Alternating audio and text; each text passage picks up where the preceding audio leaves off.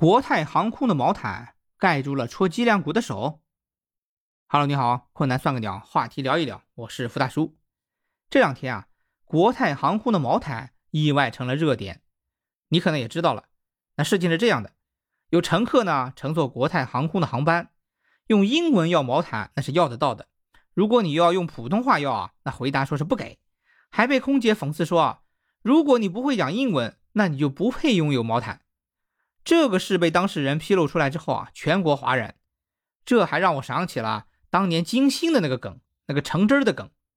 金星说的是国航哈，当时是这样说的啊：如果是外国人，国航空姐会用英文来问你，What would you like to drink?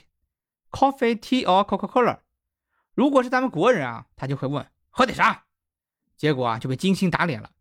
那这个呢，其实也引发了我们深层次的思考。像鄙视咱们国人、瞧不起国人的这种事儿屡见不鲜。那对于我来说，我深刻的感受到，还是咱们中国的影响力不够大，咱们中国啊还没有完全让他们服气。之前金星的橙汁梗啊，说的是国航，那是国人跪舔外国人。那这次这个国泰航空的公司啊，是英国的航空公司，他瞧不起说普通话，我觉得有可能跟他们的企业文化有关。还有，我觉得。是咱们没有把他们打服，于是啊，我就去翻了翻历史上的资料。咱们以前古代历史上有哪些朝代把外族啊打得服服帖帖，让他们四海来朝，八方来贺呢？在中国的历史上，北方的游牧民族一直啊都是以农耕文明立国的汉族王朝的最大威胁。历史上，汉族就曾多次受到北方少数民族的侵略，但是能成功的击败外族入侵。并把外族打跑的王朝啊也有不少，其中啊以汉朝和唐朝最为著名。汉朝啊在刚立国不久，就一直受到北方外族的威胁侵略，尤其以长达数年的匈奴来犯最为厉害。他们在战国时期啊就经常对中原进行抢劫侵略，后来啊出现了使匈奴崛起的冒顿单于，他成为单于后，匈奴啊达到了鼎盛时期。在击败北方其他少数民族势力后啊，成为了刚刚立国不久的汉朝的最大威胁。那汉朝呢，采用和亲的方式，经过了近七十年的休养生息，最终啊，在汉武帝的时候对单于实施了反击。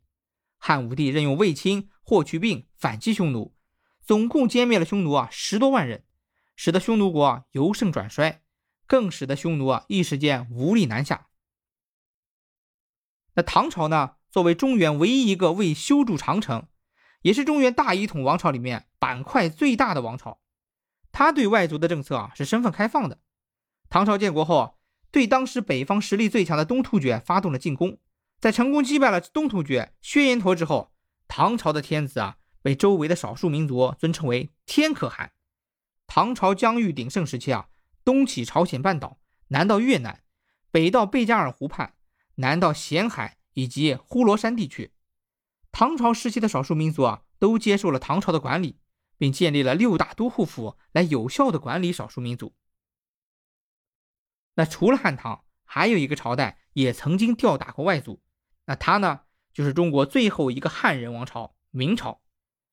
明朝在公元一三六八年，由朱元璋击败了蒙元统治者，成功建国。但在建国后不久呢？他就受到了与汉朝刚建国时一样的处境。虽然在中原成功建国，但是啊，被赶到草原的蒙元统治者并没有因此放弃，他们啊依然控制着广阔的北方草原地区，乃至山西、陕西、云贵一带也依然在元统治者的手中。